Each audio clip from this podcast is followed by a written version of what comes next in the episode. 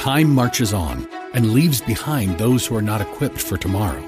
We cannot predict what will happen in the future, but we at Regent University aim to prepare you for it. With world class professors in over 150 programs, the opportunities to find success in your field are many. So don't let tomorrow pass you by. The journey to your brightest future begins here. Visit regent.edu slash learn more.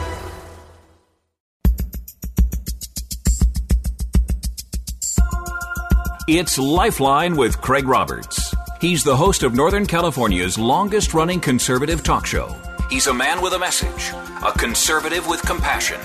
He's Lifeline's own Craig Roberts. And he's here to say good afternoon. It is Wednesday, the 24th day of June. I hope you're having a great week so far and uh, welcome you on into another edition of Lifeline. We Hang out here every Monday through Friday from 5 until 7 p.m., addressing issues that impact your life, your world, and your Christian walk. Coming up on tonight's program, as many states have opened, some say too early, we're beginning to now see the negative impact of all of that. So, what of California? As we've seen the largest spike here in many, many weeks, in fact, about a 69% spike in COVID 19 cases in our state in just the last two weeks. It begs the question how is this going to impact where we are right now? And with all the labor toward opening things back up, could California be facing a second shutdown? Details as we're joined by constitutional lawyer and the founder and president of the Pacific Justice Institute, Brad Dacus. Also, at any moment, the United States Supreme Court is due to rule in the case of June Medical Services. This relates to abortion restrictions in the state of Louisiana. It could be a very telling case and perhaps the first most pivotal case before the court in relationship to the question of abortion rights. Brian Johnston, Western Regional Director with the National Life Right to Life Committee, reports coming up in tonight's program. As we lead things off, boy, we've talked much about the events of the last couple of weeks here, going on three weeks, almost four, in relationship to the tragic George Floyd killing and the emotional, racial, civil unrest that our nation has been going through. Much, I think, many would suggest is a time of reckoning for this nation, being confronted by some historic realities that we've for too long ignored and pressed down and tried to sort of sweep underneath the carpeting, as my mother would say. And uh, now the uh, proverbial chickens are coming home to roost, which was something my grandmother would at moments like this say.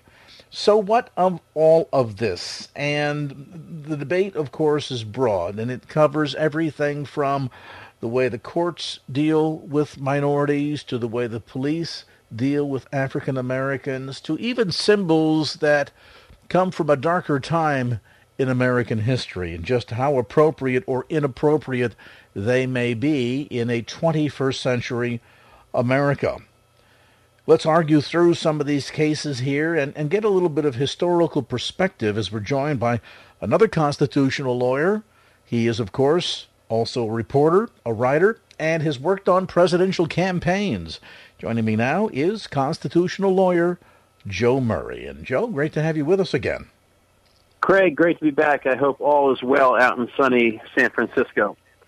Yeah, we're uh, you know we're are keeping our what's the old saying keeping our nose above water and two steps ahead yeah. of the uh, ahead of the IRS as best as best as we can here. Although uh, you know we're kind of waiting for the other shoe to drop as we see this big spike in COVID nineteen cases, and of course yeah. the big concern is not overwhelming the hospitals. So here we are, practically at the end of June, ready to celebrate shortly Fourth of July in just a scant week and a day, and we're feeling suddenly like we're thrown back to uh, to Easter time all of a sudden. Yeah, no, it's been interesting because you know here in Tennessee we have been open for business probably since the middle of May. Um, you know, I actually ventured out uh, a week ago and actually ate in a restaurant, and I felt like it was a whole new experience. it was very surreal. Uh, you know, who would have thought that you know eating at a restaurant would be one of the highlights of the month? But uh, these are the times in which we live. Indeed, so. My my my house times have, have certainly changed. Now you're you're working down there in, in a part of the country that is perhaps facing more of this consternation than we are here in California in relationship to, of course, uh, the the whole issue of um, statues dedicated toward yeah uh, ex Confederate leaders and so forth. Although California redwoods have trees named after Robert E. Lee, I understand some of that signage is coming down. And, and here on the West Coast, where East Coast and the South, uh, you know, they're, they're tearing down statues dedicated to Confederate soldiers, here it seems to be things like Father Junipero Serra or Columbus. And uh, perhaps without regard to uh, the methodology of how these statues come down, I, I guess they certainly have become um, almost firebrands or, or magnets of, of controversy. And it raises some interesting questions. I, I've seen some speculation, for example, on the internet over the last several days saying, well, does this if we if we really properly want to engage in sort of a thorough cleansing and housekeeping here of a lot of these reminders of America's painful past does it necessarily pretend to the level that well if you're going to do this then listen um, you've got the Jefferson Memorial in Washington D.C. we know he was a slave owner. We also see his face up there along with Teddy Roosevelt Lincoln and Washington on Mount Rushmore. Do we drill some holes and drop in some sticks of dynamite I guess the question is uh, twofold. Who makes these sorts of decisions when we're talking about not just a statue in a park that most people, you know, don't pay much attention to, probably the pigeons pay more attention to it than anybody else, but who from a legal standpoint gets to make these kinds of decisions and is there a limit? And I and I pose that question also in the context here, and pardon me for going on, but I pose that question also in the context of while we're addressing many painful symbols, and to a great degree rightfully so, do we run the risk of this becoming a distraction, meaning that we tear down a few statues, declare ourselves successful, pat ourselves on the back, and go back to business as usual? And certainly, as we've seen, even in a post Rodney King riot environment here in this country for my goodness 25 something years clearly we've got a lot of work to do so i guess i guess my question is do we run the risk if we focus in the wrong areas of not really getting down to doing the tough work that America needs to be doing in addressing many of these issues of racism and prejudice? Yeah, uh, a lot to, to digest here. Let's begin with the statues, especially the Confederate statues. Um, yeah, I mean, you know, sometimes there'll be more um, symbolism over substance when it comes to that. Um, and and what I have to make sure everybody understands is that, you know, when we talk about the Civil War, it's very easy to break it down to the dichotomy of you know anti-slave and slave. Um, slavery was one component of the Civil War, no doubt about it. Every historian will tell you that. But there were also other components, such as state rights and such as the economic tariffs that uh, the North was putting on the South in order to keep the manufacturing high in the North and prevent the South from getting uh, cheap foreign goods. So there was a lot at play, nullification. All of this stuff was a state rights issue. And I understand that these statues have also, over the course of the last hundred years or so, have embodied that element of slavery because slavery was so horrific that we would do something like that here on, on U.S. soil. It's, it's such a foreign concept to so many people. But what we have to be careful of is that we are not basically cleansing our history so we don't understand what it is. Now, does that mean we have to have a statue of Robert E. Lee? No, it does not. What it means is that we still have to understand the motivations of Robert E. Lee. We just can't say racist bad and we're not going to learn because if we do not understand how we got to Robert E. Lee, we, you know, we're going to be doomed to repeat some of these same mistakes. Not talking slavery, but I'm talking about having a communication breakdown so horribly that we find the only way to deal with each other is to come to fisticuffs. But my main concern is not with the Confederate statues and my former home state of Mississippi most likely taking down the Confederate flag and its state flag. I think these are long overdue. I think these are correct moves. My fear is where you were alluding to when we're talking about Jefferson and we're talking about Washington and when we're talking about these individuals.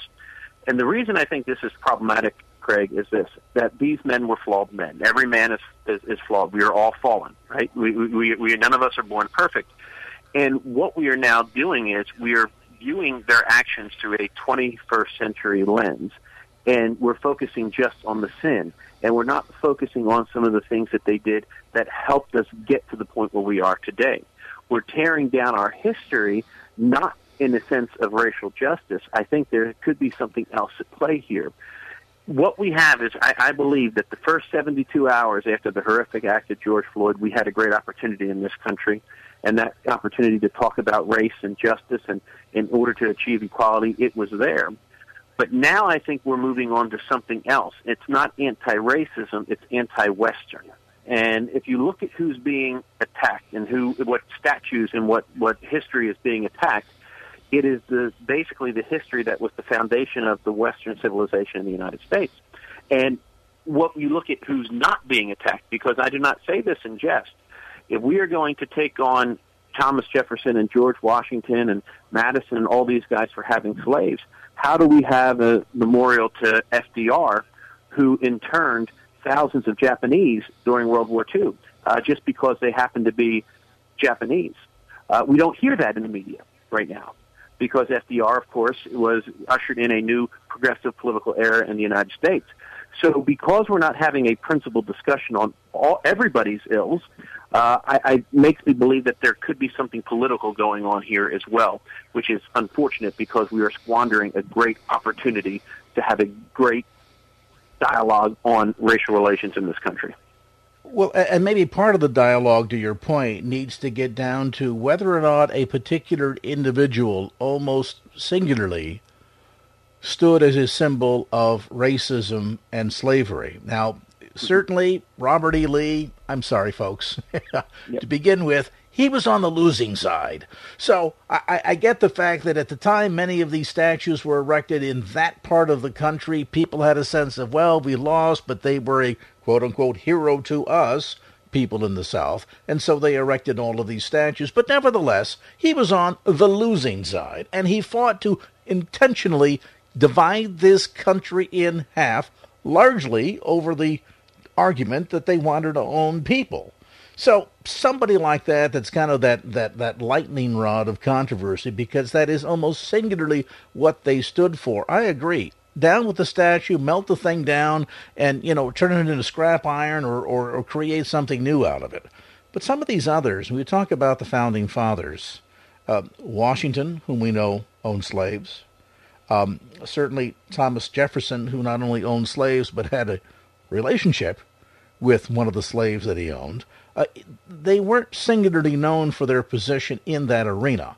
As wrong as it is, that is exactly what was kind of quote unquote acceptable at the time. And I do not intend to, by any means, diminish the severity of anybody holding that kind of position.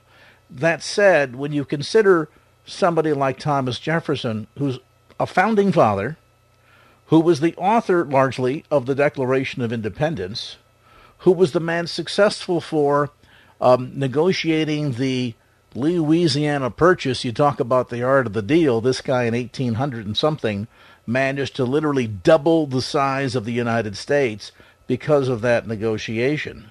So I guess the question is to what degree do we wish to lean on some of these things? And and and and and can we have a reasonable conversation about what would be in the excess column, meaning somebody like a Robert E. Lee, versus the guilty by association column of somebody like Thomas Jefferson, and at the end of the day, recognize that some need to go, others are open up for debate, but that in all of this, we should not be distracted from doing the real work. My fear is we do what they did, for example, in Russia. We watch this on television with great interest in the days and weeks of the collapse of the former Soviet Union, statues that have been erected to Stalin, statues that have been erected to Marx, statues that have been erected to Lenin were pulled down all across the country. Bravo for them. Horrific symbols of a terrible part of Russian history. And yet here we are, 35, 40 years later, and much of the vestiges of the pain of communism has crept back in again. And there's a despot running the country who has deep roots in communism, who is trampling on not just First Amendment rights, but certainly threatening enemies, arresting and even killing enemies, shutting down the critical press. And I have to wonder, in the enthusiasm of taking down the symbols of communism, did we accidentally leave many of the foundational pillars still in place that creates this kind of environment? And that's the question I pose tonight, Joe, from the standpoint of what we need to do here in America today. Yes, some of these symbols, I believe, need to be torn down and melted into scrap iron immediately.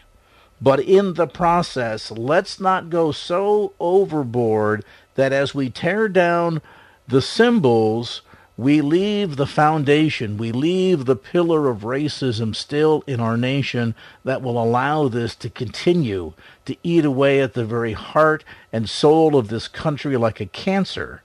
Because I, I think it can be argued as do we see the amount of pain being demonstrated in the streets, and as more and more white Americans are coming to the acknowledgement that we got a problem here, that at the end of the day, if we're not careful to make sure we're dealing with the root causes, this is just going to continue, and it may continue to the point where it literally tears us apart. Well, and I think the problem that you're talking about is that we are getting distracted. When you are talking about, now again, I'm with you 100%. When you're dealing with uh, the relics of the Confederacy, you're right.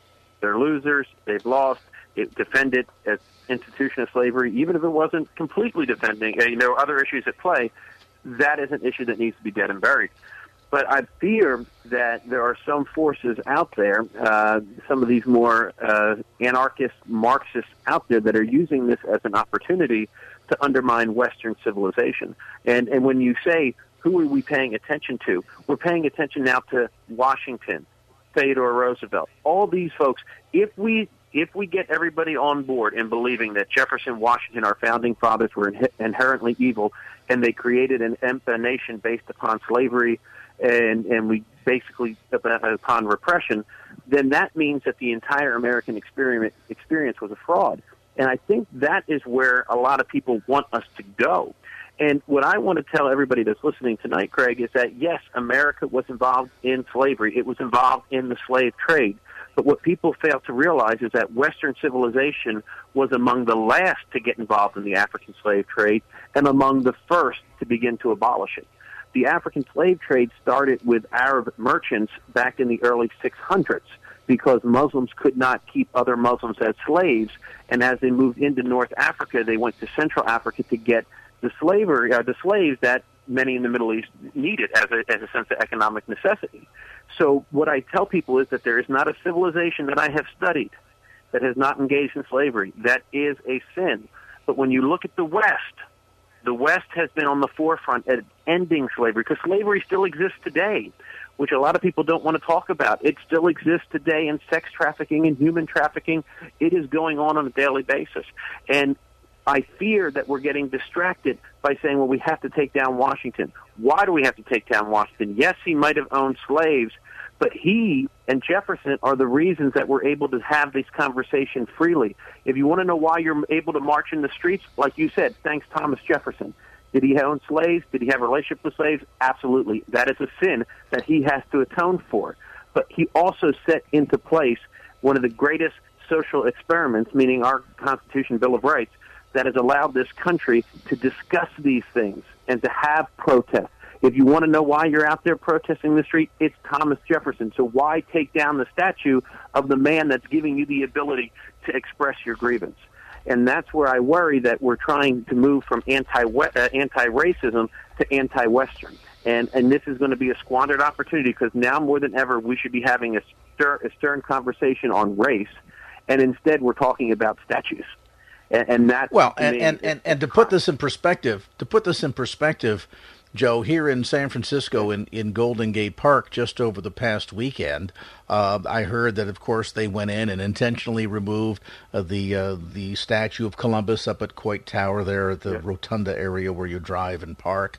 And then in Golden Gate Park, they they they attempted to tear down a statue of Ulysses S. Grant. Yeah. And I thought, Grant, why are they going after Grant? To to begin with, Grant came after the Civil War, and Grant mm-hmm. fought on behalf of the Union. Mm-hmm. He, in fact, fought to lead forces against the Confederacy and against slavery. So why are you tearing down his statue? And, and it says to me, somebody saw the name Ulysses S. Grant and thought, oh, he must be one of the bad ones too, and went to tear down his statue, not realizing, hey guys, he's on our side. So it shows that some of this is just being done uh, in in in not a spirit of wanting to make the proper statement about slavery, but in in a destructive fashion, where somebody out there doesn't fully know their history. There's a lot. I mean, over and and, I, and I'll give them a pass because it's over in the UK, but they defaced the statue to Abraham Lincoln over there, uh, and, and, and, and that's what okay. I'm fearing is this mob mentality, and I don't mean mob in a derogatory, but in the sense that if it's a statue, it must be bad. Uh, you know, and, and we must engage in this kind of somewhat rioting uh, and, and destructive behavior, and, and that's what is really upsetting. Is that you know I can't fathom the amount of pain and grief in, in, in the African American community. I can't, and I'm not going to say I do. And I understand that reaction. But I think when you look at the areas that have been hit, Minneapolis, I think the the number of homes for sale in that city have jumped almost 20 percent. Uh, we are now we are squandering this opportunity to fund the police. This is not a movement. I think I think many people in the inner cities would not want to defund the police. Do we have to reform the police? Absolutely. I think it. You know, I as a you know I've had many cases against police departments, and I've seen where police officers are human just like the rest of us. Even if they're not being nefarious with their intent, you make mistakes, and I think the liability is a is a, is a legitimate concern that we want to kind of get away with, quali- you know, reform qualified immunity. And for your audience, that means that a police officer cannot be held personally liable in an act in official duty unless he there was malice, meaning he did it deliberately.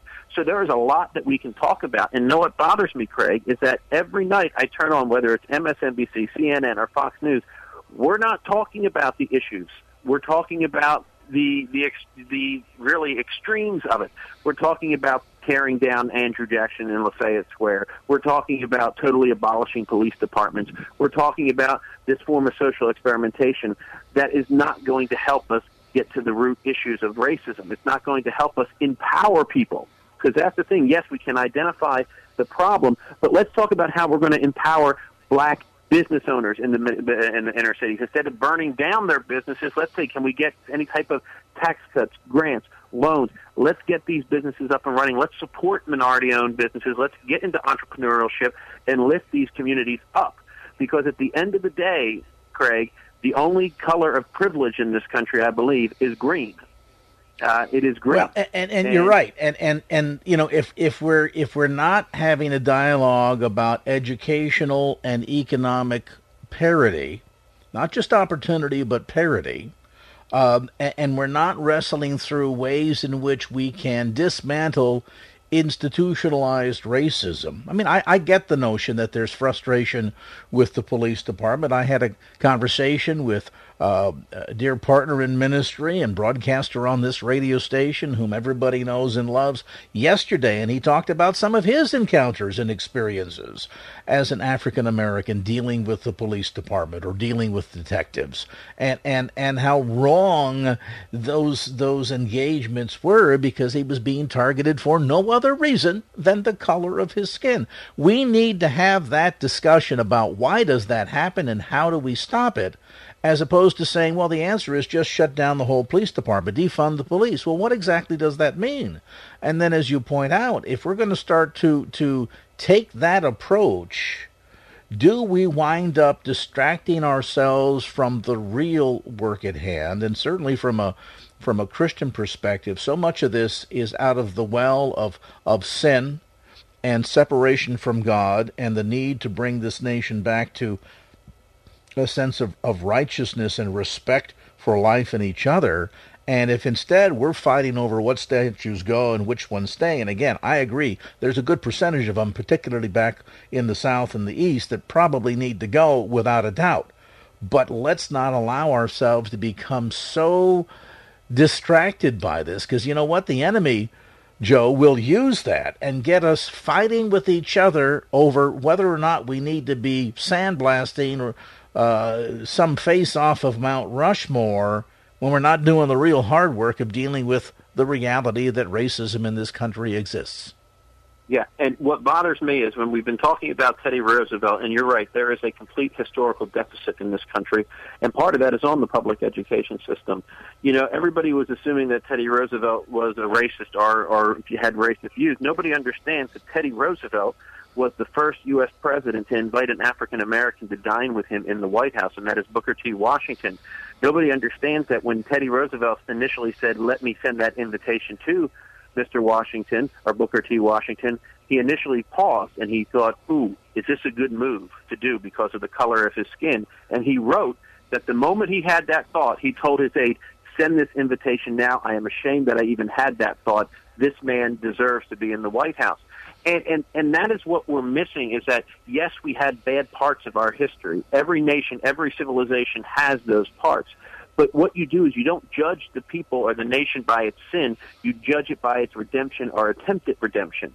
And this nation has attempted to redeem itself from the from the past sins, and not just with slavery. We have Native Americans who are put on reservations. We have the failure of our education system in the schools. I mean, that's the big thing. Let's talk about school choice. Why should these kids be stuck in failing school districts just because of their zip code? There's so many things we could be discussing right now Craig, that would, would address systematic racism, and we're not, which is why I think it's just so frustrating for so many people that are sitting there. It, it's basically become such a polarized us versus them mentality that there's no way to compromise because we have the extremes on both sides pulling us. And I do think there is a silent majority in there, but it's not a political one. It's one that wants to have common sense solutions and I don't know what's going to happen in November because I don't see either side right now giving us common sense solutions. I see Joe Biden trying to appease those on the left. I see Donald Trump trying to throw more red meat to those on the uh, right. And when you can't even get a, a, a police reform bill passed in the Senate with bipartisan support, or even have people come to the table, our country is broken, and it goes a lot deeper than racism. And something has got to give, Craig. Something has got to yeah, give you're, you're absolutely right, and and and I and I share your surprise when when I saw that there had been uh, negative comments about um, Teddy Roosevelt. I thought, well, I, are they confusing him with FDR? No, they can't be doing that. So what do they think? And and you know, not recognizing that this guy was on the cutting edge. Uh, albeit perhaps primitive, but for the time when you consider we're talking the turn of the century, not the last one, but the one before that. And yet here taking the bold step to, for the very first time, invite a former slave to come to the White House and sit at the president's table and have dinner together and have a discussion and have dialogue. Uh, that was groundbreaking. And maybe instead of wishing to um, take pot shots at Teddy Roosevelt, we need to look at that as an example and say, you know what? We need to come to the dinner table together. And maybe COVID 19 in a practical fashion sort of makes that challenging at the moment. But I think in a very real way, and we talked about this uh, on the program last night, in a very real way, we need to sit down and have true, honest conversation and dialogue. We need to hear each other out, not attempt to try and defend our positions, but just explain where we're coming from and I think particularly it will be valuable for white Americans to understand the experience of colored, not only in the arena of black Americans, but Asian Americans and uh, Latino Americans, Hispanics, uh, all people of color, to understand the challenges that they have gone through trying to make life here in America and see what we can do to address these issues of racism at the institutional level root them out at the spiritual level, come and reason together, and make some serious progress. And if we allow ourselves to be distracted by the stuff that gets all the headline news going, then sadly, I believe we're going to end up becoming a carbon copy of the former Soviet Union. Tear down a few statues, shoot a few fireworks off, have a party or two, and then back to business as usual. And that, I'm afraid, would mark perhaps the end of this nation as we know it. Joe Murray, constitutional lawyer, writer, and reporter. Joe, I always appreciate uh, dishing the dirt with you, as they say, and, and uh, iron sharpening iron. Thanks so much for joining us tonight. Amen. Have a wonderful week, Greg. All right, you too. There's Joe Murray as we take a time out. Let's get you caught up on some traffic. We're way late, as Joel will attest to. So let's see what's going on traffic wise. And now back to Lifeline with Craig Roberts. All right, welcome back to the Constitutional Lawyer Night here on this Wednesday edition of Lifeline. Joining us next, our dear friend, the founder and president of the Pacific Justice Institute and constitutional lawyer, Brad Dacus. Counselor, great to have you with us tonight. Let's unpack a number of things. Uh, first off, let's talk a bit about what's happening in the news. We are seeing a significant spike in COVID 19 cases in many key states Florida, Arizona, Oklahoma, Texas, sadly, our own California. The governor reporting that in just a 48 hour period of time, there, I'm sorry, in a two week period of time, there's a 69% spike.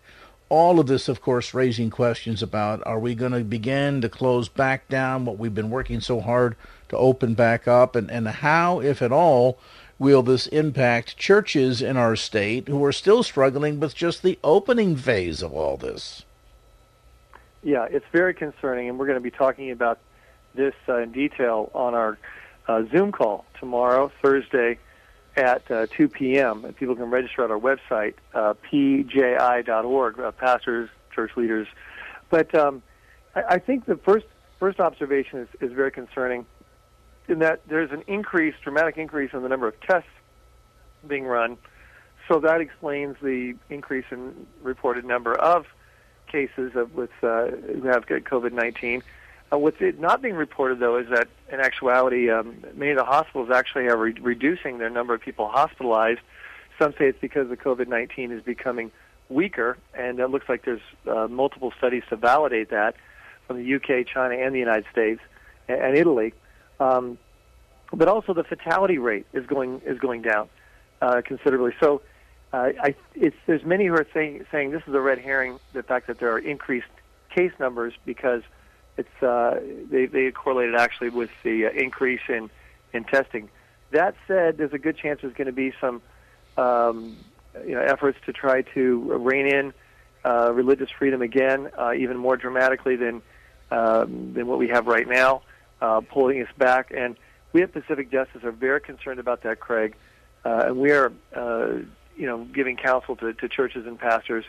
Uh, I believe that they're going to be safe as, as far as outdoor services, uh, safe as far as drive-in services, outdoor services because of the the fact that uh, we've had lots of protests and demonstrations, and it's very hypocritical for the government to prosecute a church having an outdoor service safely with safe distancing. Uh, indoor services could be more problematic, and we're going to be working with uh, churches depending on where they're located and what their law enforcement uh, is saying and what they'll enforce and what they actually won't, uh, will enforce and won't enforce. So th- this is going to be uh, it's sort of a continuing minefield to negotiate. It sounds like for some time to come. I mean, as much as there's been a, a little progress in terms of opening things back up, particularly in trying to um, address the, the the lack of, shall we say, parity when it comes to what types of gatherings are permissible and which ones aren't. And then at the end of the day, if we see this uh, ongoing spike, uh, the chance of them trying to ratchet things back down again, uh, which must have some people wondering, well, my goodness, then at this point, where, where do we see the light at the end of the tunnel? Yeah, it's very concerning. Also, from an economic perspective, this state can simply not bear, bear to be uh, shut down again. Uh, I get the wearing masks in enclosed places. I, I totally understand that uh, where that's coming from, and for businesses that are enforcing that. But um, as far as you know, shutting down businesses, shutting down churches, uh, it's going to be extremely problematic. Uh, we've already heard um, reports that the governor is planning on uh, pushing legislation to shut down all charter schools in order to save money for the state. And of course, the teachers' unions would love that. Um, and so, there's so we're already suffering economically and um, and we're real, really concerned about uh, who the governor is going to uh, try to uh, uh, you know, uh, forced to absorb those economic losses like charter schools and parental rights uh, moving forward. I guess the other question we have is that certainly some of the public behavior has been less than stellar. Uh, states that opened up early seemed as if they just completely forgot we were in the middle of a global pandemic and people running around without um, observing social distancing guidelines or the use of masks, things of this sort. Uh, with the, with the current statewide order, um, how enforceable is that? And is the government or the state rather in a position to turn around and say, not only are we going to require that you wear masks, but if you don't, there will be penalties, and and and might that be one compromise? Because again, you know, we we just can't shelter in place and completely freeze in position. Uh, there'll be you know there'll be nothing left to return to. But that said, maybe a little bit better due diligence in the areas that we can control might go a long way. I'm thinking toward at least returning back to some sense of normalcy while at the same token recognizing that we still have this pandemic to deal with. Right. And, and you're absolutely right. Uh, you know, there's, there's definite extremes on both sides. I think people need to understand that this mask requirement, uh, it's not applicable if you're outdoors and you have safe distancing between you and, and other people. So people don't need to be wearing a mask all the time outdoors. And uh, also those – have a medical condition, if they get a letter from a doctor saying they don't that a mask is not recommended, uh, that's respected. People who are deaf, that's respected. And and we need to recognize uh, from a health perspective, there are people uh, that are you know the human body pays a toll. There is a it does take a a hit when we wear a mask all the day, all all day long with the CO2 and the impact on the respiratory uh, tract. Um, you know that's that's not unknown. It's it's very very clear. So I think that people need to look at their personal situation, maybe get a letter from a doctor if they need it. Um, understand that uh, that uh, it's it's not an absolute all the time, uh, because there is a, a medical cost to people when they wear wear the mask, particularly for long periods of time. Um, there needs to be a, a working that out for individuals to uh, uh, to weigh that risk as we move forward. But but uh, yeah, but people cooperating, especially in enclosed places, uh, doing all that we can that's definitely um, going to play a role in, in um, minimizing this. But right now, we don't have a, a, a, a massive spike in deaths. We don't have a spike uh, in hospitalizations overall in the state. We do have it, it, it is increasing, it's not decreasing. Um, and um, so people need to, I think, also keep in its proper uh, perspective. And, uh, and there's, it, it doesn't, at this point, justify uh, shutting you know, more shutdowns and uh, we just simply could not bear it. Suicide rate is increasing uh, dramatically because of the shutdowns. Uh, a threefold increase in one one area, eight eight hundred percent increase in L.A. County of re- reported uh, suicide calls. Uh, so we're we're seeing already a, the, the price being paid out. Um, a pastor I talked to today, he had three members of his church basically now are terminally ill um, because they have stage four cancer, and three months ago it could have saved their life. Uh, so these delays uh, to people for cancer checkups, physical exams, that's going to have a huge cost um, as well. So we need, really need to balance, out, balance it out both economically as well as mentally and medically as, as well. The uh, Zoom conference call again will be tomorrow. Information and registration available on the web at Pacific Justice Institute's website, pji.org. That's pji.org. And of course, this special uh, webinar for pastors, no cost or obligation. You do know, you did need to uh, register, though, in advance, pji.org. Our thanks to constitutional lawyer, the founder and president of the Pacific Justice Institute, Brad Dacus, for that update. 5.50 on the clock. Time for an update on traffic.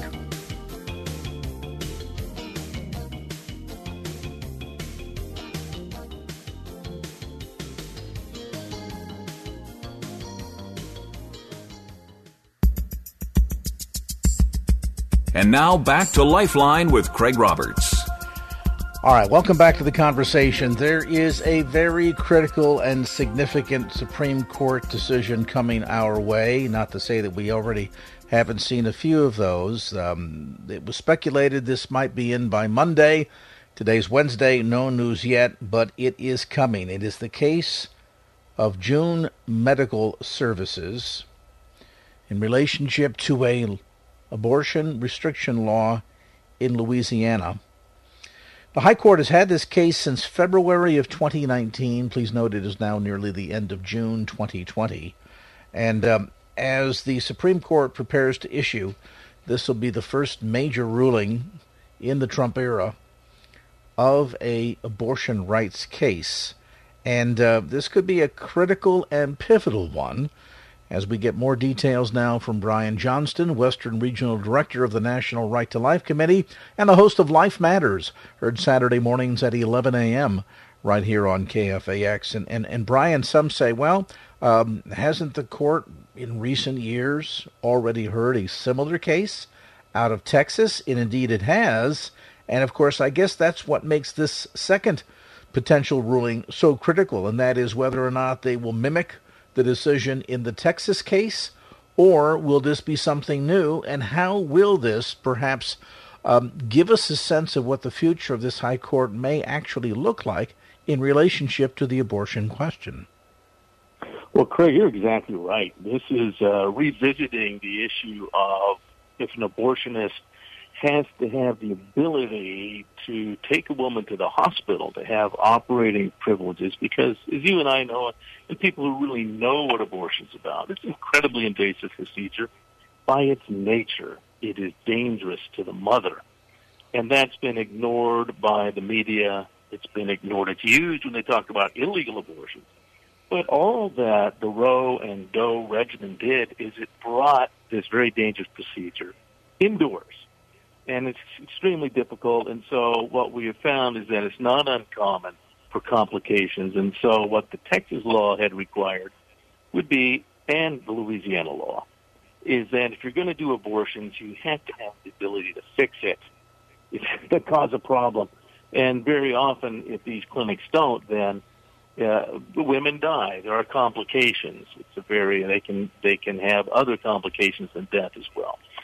So what we're concerned about, and I think any court watcher, Craig, is looking at the Chief Justice. And he has been a bit of a mystery. Part of the problem is as the Chief Justice, he almost intentionally has set himself in the middle.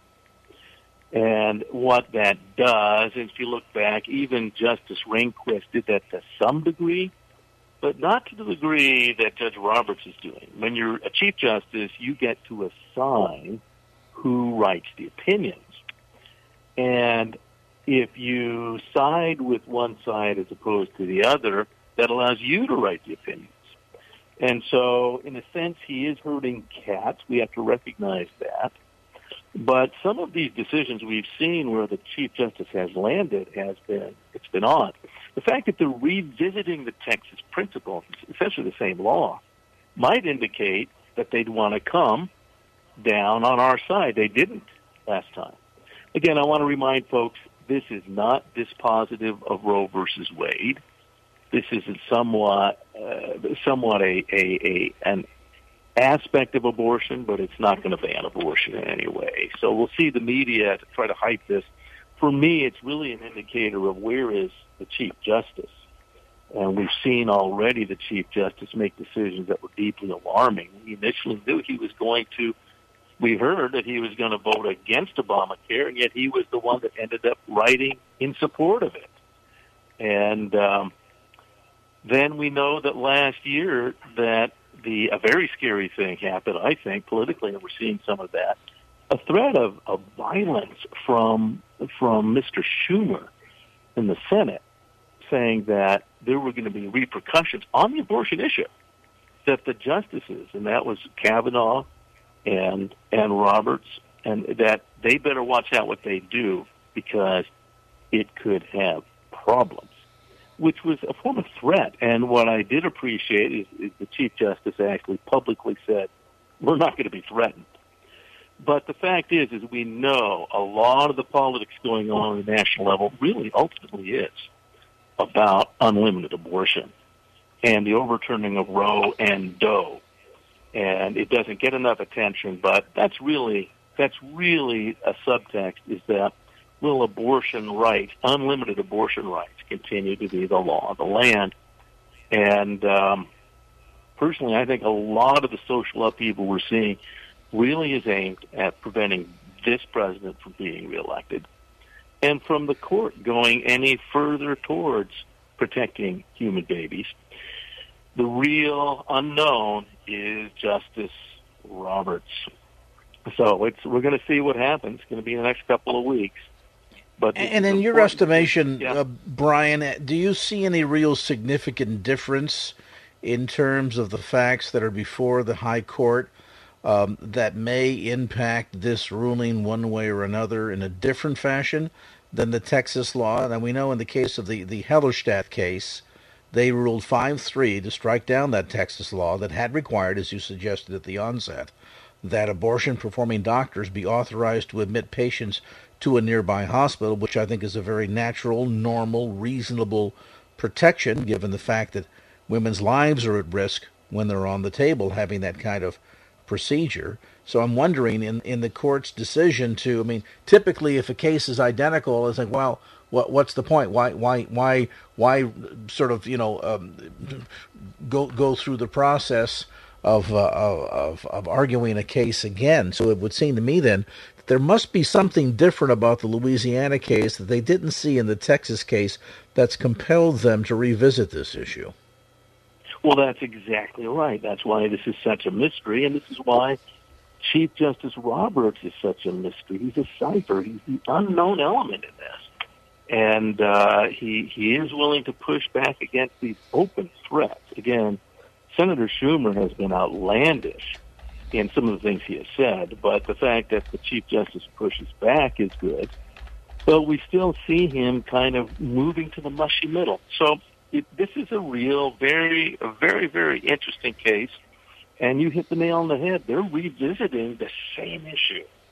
And that's not a common thing to happen. So it's going to tell us a lot. It may not be, like as I said, you shouldn't. I know that the major media is going to make this about Roe v. Wade v. Bolton. It's not really.